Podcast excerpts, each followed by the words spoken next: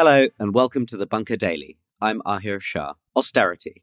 To many of us, it's a word we now most associate with David Cameron and George Osborne, a policy decision taken in the name of sound public finances that had disastrous effects on so many without seeming even to fulfill its stated aims. But what if, by taking these stated aims at face value, we've been getting austerity dangerously wrong?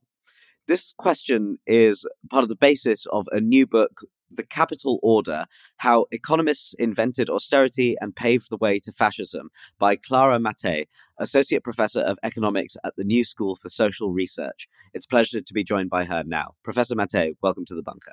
I'm so glad to be here. On conventional understanding, austerity is about things like reducing debt, ensuring sustainable public finances, and the fact that austerity programs that have been wheeled out worldwide haven't actually fixed these problems makes the repeated employment of them often seem like a kind of madness. But you ask us to consider austerity not as a tool necessarily for just reducing debt or what have you, these stated aims, but as something else. Now, what in your mind is austerity? Thank you so much. Yes, the thesis of the capital order is that if we repoliticize austerity and avoid looking at it merely as a technical tool to manage the economy and instead understand it as a political project that has specific aims, we understand that there is method in this supposed madness of this constant repetition of these economic policies, namely interest rate hikes, cuts in the social budget, privatization, labor deregulation, and so forth, that don't seem to be achieving their stated goals of increasing economic growth and paying back the debt, but they do achieve something much deeper. And here is the title of the book, The Capital Order. Capital, in this sense, is understood as a social relation that governs our society today, meaning the fact that we are all used to going to work in return for a low wage and often in precarious conditions. It is this social relation that governs the society that is the basis for any economic growth in a capitalist economy it was interesting. The way that you wrote about considering austerity from this different angle reminded me a lot of when, particularly during the Truss and Kwarteng governments, people were talking about sort of quote unquote trickle down economics and being like, but don't they understand it never actually even trickles down? And it's like, well, yes, of course they understand that. And beyond your extremely credulous attitude when you say that like what makes you think that they even want it to trickle down so it's a it's an interesting way of flipping the sort of stated aims versus actual aims that you have Absolutely. And the um, point here is also to realize that it's in the very economic models that this necessity is stated in the sense that the economic models that ruling experts use today are of a very specific type. They come from a paradigm that was born uh, at the end of the uh, of the 1900s and was diffused exactly in the years that the capital order uh, looks at which are the 1920s and it's a, it, they are models in which the worker loses agency as the main engine of the economic machine and instead it is the saver entrepreneur who takes the lead who is understood as the agent who is uh, responsible for guiding society for the good of the whole. So it's obvious here that if these are the models that uh, technocrats in power at the Fed or at the Treasury have in mind, then it becomes necessary that uh, trickle down is not really the purpose. The purpose here is actually to give more incentives to these this ruling elite, right? Because that's exactly the idea by which only if we incentivize by regressive taxation, for example, which is a very important kernel of austerity policies. The fact that the rich pay, in relative terms, much fewer taxes than the poor. And this has gotten to a levels by which in the United States, the country's richest 400 families pay a lower, lower overall tax rate than any other income group. So, and of course, we know that a regressive taxation is a trend in the UK as well as many other places in the world. Now, when you write this sort of like history of austerity as an idea and a thing that governments put into practice, you take as your case studies Britain and Italy, first sort of during and then in the aftermath of the First World War. Now, uh, why did you choose uh, these countries at this time? Thank you. Yes. The aim of the capital order is to deeply understand critically the logic of austerity today by looking at the episode of austerity's origins after the First World War. So the focus of the capital order is the 1920s. And specifically, I decide to focus on two countries in the hub of Western Europe Great Britain and Italy. And the reason for focusing on these countries is not that austerity was not applied elsewhere. In fact, in the 1920s, exactly a century ago, just as we're seeing now, by the way, austerity was applied quite globally, starting from the United States. Yet, the reason why I decide to tell a story that looks at the parallel processes in Italy and Britain, it is because they represent supposedly very far apart social institutional settings and also very far apart ideologies. Why? Because we have the cradle of liberal parliamentary democracy, Great Britain, right? The most advanced capitalist empire after the First World War, compared with Italy, which was not only a more backward economic uh, economically as a country, but it was also the birthplace of fascism. Benito Mussolini came to power in October of 1922, basically exactly 100 years ago. And the reality here is that if we focus on austerity as the main objective of experts and governments in the 1920s, we see that our common sense understanding of the fact that liberalism and fascism are so distant as worlds, both institutionally and ideologically, well, this common sense belief falls because actually what you see is that the uh, treatment that the Treasury and the Bank of England gave to their citizens in the 1920s was really the same as the one that was provided by Mussolini's authoritarian government and the experts in in power who were supporting him. Is it your view? And I don't want to put words in your mouth, so correct me if I'm wrong. But my understanding of it was that you sort of view the First World War as this this tremendous social upheaval, and like in all forms of social upheaval, things that were once sort of claimed to be or thought to be impossible suddenly became possible. There was a massive change in the ideas that people had about their relationship to the state and the state's relationship to them. And then in the aftermath of the war, in order to preserve the sort of prevailing order of the status quo or have you, you had on the one hand there were certain things that were carrots i suppose. You had like the sort of representation of the people's act in expansion of the suffrage in 1918 1928 uh, and things and austerity became the stick that was then also put in place to preserve this uh, sort of prevailing social order or status quo to avoid that being overthrown Absolutely. That's basically the story I tell. And this is why I think to understand what's going on still today, it's so important to look at the past because you really see how, in that moment in which capitalism was confronting its gravest existential crisis, so it was more than just an economic downturn, it was really a political upheaval, um, a political break of consensus that was triggered by the First World War. With the First World War, un- the unimaginable happened in terms of the state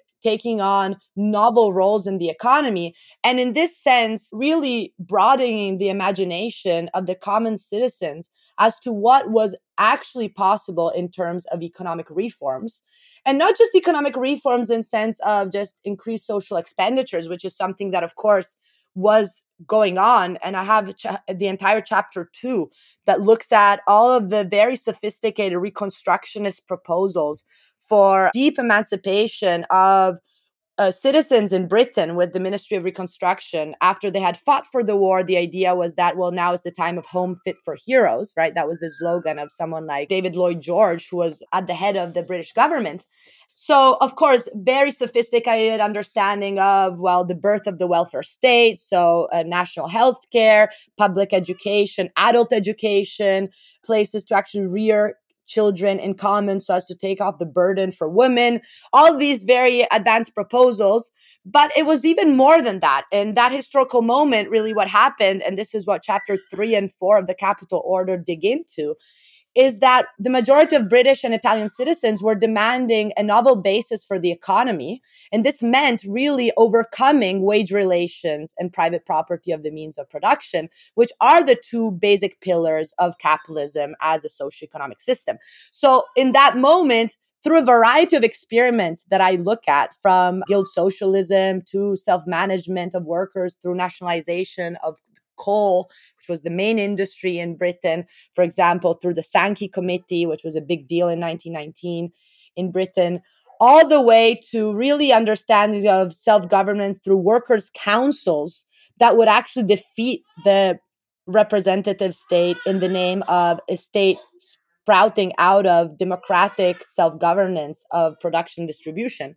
Well, in this moment of general contestation of laissez faire and of capitalism, it's the moment in which austerity really was fundamental in order to preserve our society up to this moment. It was in that moment in which experts had to tell people, no, no, no, you think you can have a say in how to run the economy? Well, we're sorry we are the only ones who are entitled to run the economy and we are going to run it according to austerity measures that have as a fundamental motto produce more and consume less for the majority right? So uh, the idea was that citizens were living beyond their means that we should all sacrifice in the name of the common good. And of course, in the name of the common good was to really not show the fact that really what was happening was, of course, to re furbish the conditions for greater profits and lower wages. But it was really in this moment that the anti democratic thrust of austerity, the fact that a big kernel of austerity as a project is that of de democratizing any economic decision was made clear in the 1920s. And in Britain, this took the form of the crusade for independent central banks. The fact that still today, the Bank of England with the Fed and the ECB can really decide on interest rate hikes without asking anyone of, of, of the electorate and they just go according to their models it's because central bank independence was fought for as an institution. It was not just fought for in Britain in a moment in which the Labour Party, for example, wanted to nationalize the Bank of England. Uh, Ralph Hawtrey was instead saying, we need a bank that is able to never regret, never apologize, and never explain. This is really the crux of monetary management according to an austerity agenda. Well, this uh, central bank independence in those years were actually also exported around the globe. The uh, protagonists of my story, who are these technocrats at the Treasury, British Treasury, went to Brazil, went to India, all with the same template of let's make sure people have no say in how we run our economy. I would, I would say there's there's also a thing of like uh, what do you say like produce more, consume less, and everything. Like is quite a, a sort of Stakhanovite attitude in many ways. So I, I wonder the extent to which this is less a, a, capitalist thing and more just a general authoritarian thing, right? Like it feels like a lot of these things can also be read over to societies like the USSR and the way that uh, those sort of treated sort of people in general versus the sort of rarefied small committees that ended up running things. Yes, so that is a very important point is the fact that actually ultimately I think the reason why still today we think that capitalism is kind of somehow some form of the best we can do is because austerity also bit in places like the USSR after uh, 1922 uh, even Lenin basically had to accept an austerity framework in order to participate in global capitalist competition, right? So um, I would say that maybe more than it's something that is true in general, also in non capitalist societies, I would say that it's true in particularly authoritarian world. Yeah, and I would say it's true in a world in which capitalism is dominant. So even in settings, uh, let's say Cuba, the USSR, in which supposedly China, in which supposedly we're not in a capitalist economy, what you see is that these are form of state authoritarianism that also become more authoritarian by the need of actually keeping up the competition of a capitalist global economy, if that makes sense. So, in a way, these societies that we understand as alternatives are not fundamentally alternatives if we see that also in these settings, austerity is implemented by the state and their technocrats. So this was really also the case in the USSR because the fundamental original project of the Soviets running the economy. So of actual economic democracy coming from below, coming stemming out of councils that were democratically deciding on production distribution. Here, what we see is that this original understanding of the Soviets died quite fast in the Soviet Union, and we had instead a quite an authoritarian society that was very far from the original understanding of what an alternative to capitalism would be in, in the idea of economic democracy. The Soviet Union was definitely not an economic democratic setting. And for this reason, it also acquired austerity as part of its way of running the state and its economy.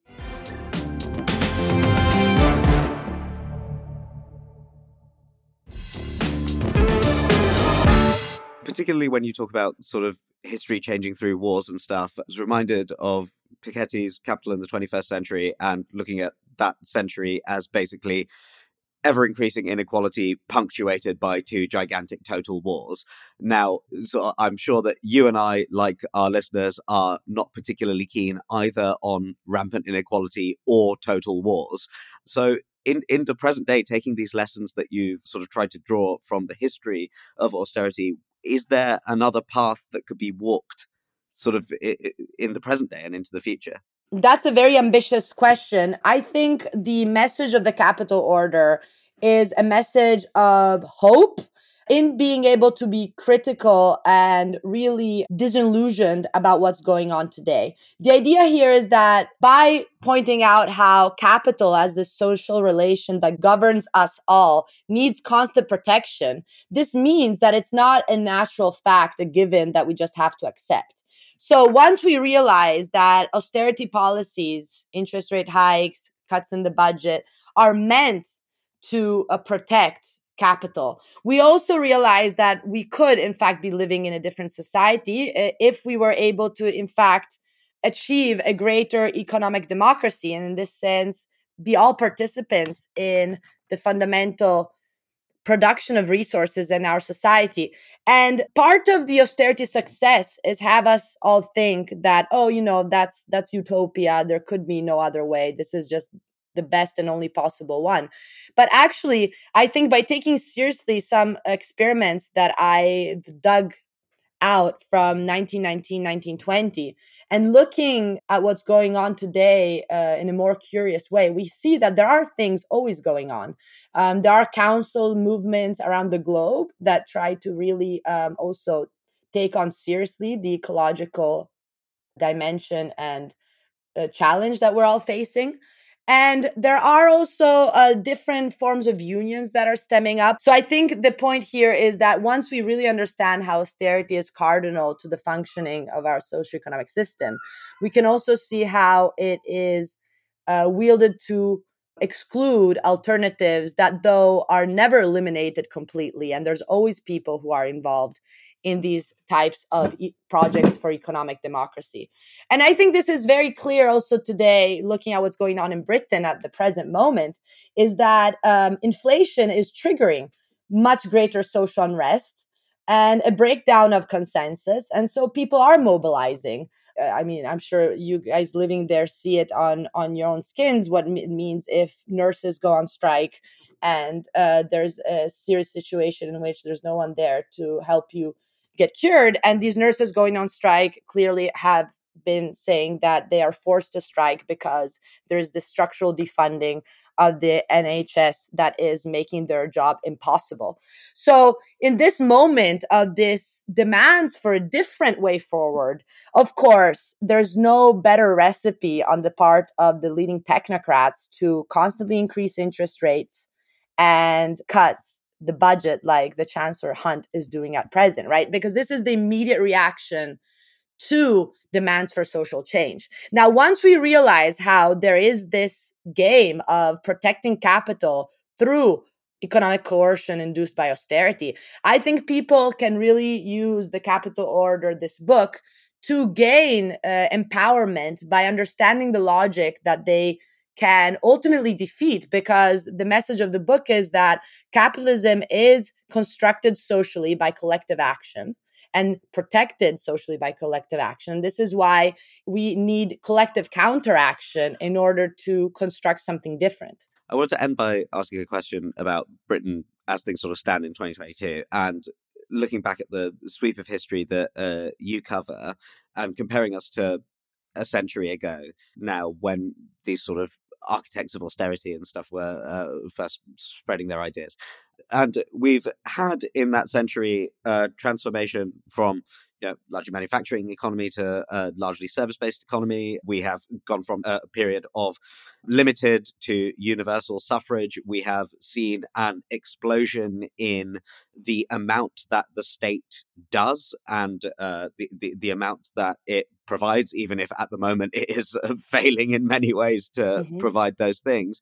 The the sort of list of duties that the state has to its citizens is far, far longer than it was in 1922. We live in a period of far, far greater, well, certainly in absolute terms, uh, if, if not in relative uh, scales of national debt, and are coming off the back of 14, 15 years of extremely loose monetary, if not fiscal policy in this country. So, what's interesting to me is that, like, I can see the way that austerity has sort of eh, negatively impacted our societies um, in so many ways over this century. And yet it feels like if you airdropped a sort of theoretician of uh, austerity as a means of keeping together a particular social order from 1922 into 2022, they would think that they had failed tremendously because like it, it seems that in in spite of all of that it has massively like the the shape and size and scale of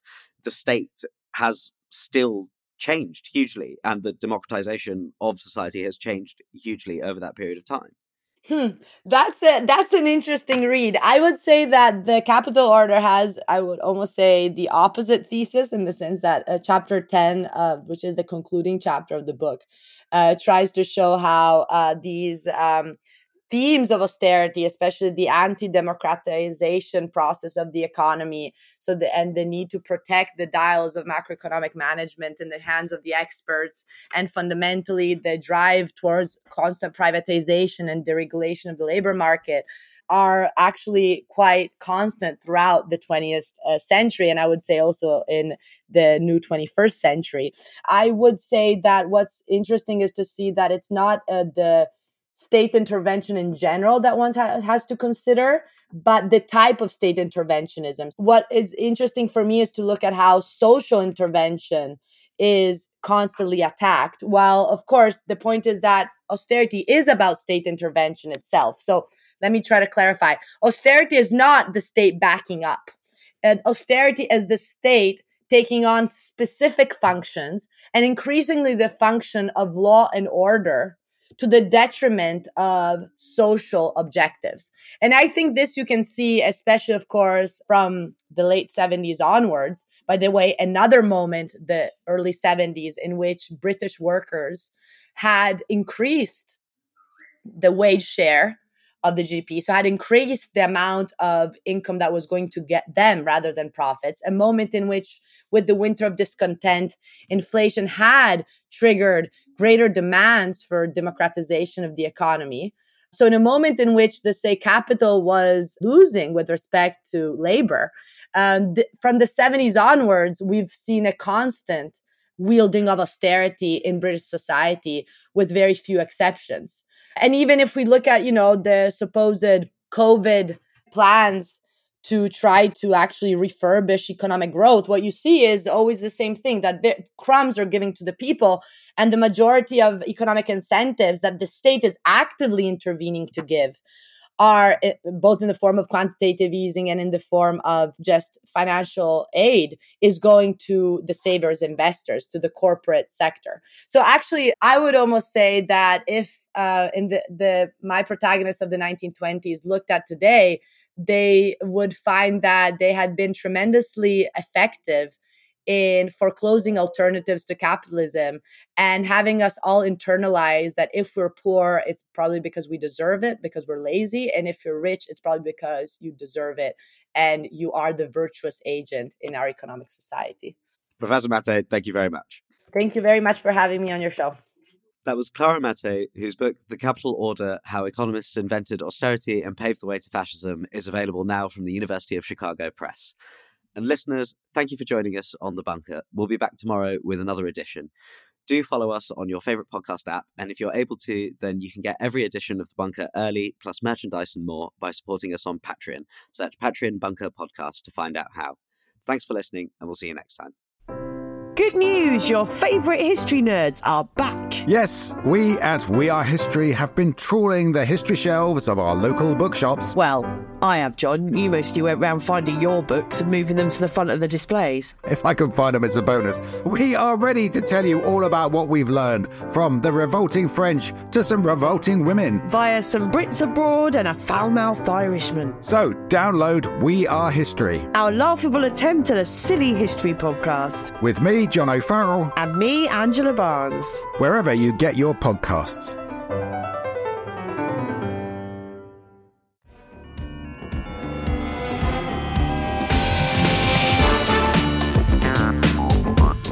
The Bunker Daily was written and presented by Ahir Shah. The producers were Alex Rees and Jet Gerbertson, with assistant production from Kasia Tomasiewicz. The lead producer was Jacob Jarvis, and the audio producer was me, Jade Bailey. The group editor is Andrew Harrison, and our marketing manager is Gina Richard. Artwork is by James Parrott, with music by Kenny Dickinson. The Bunker is a Podmasters production.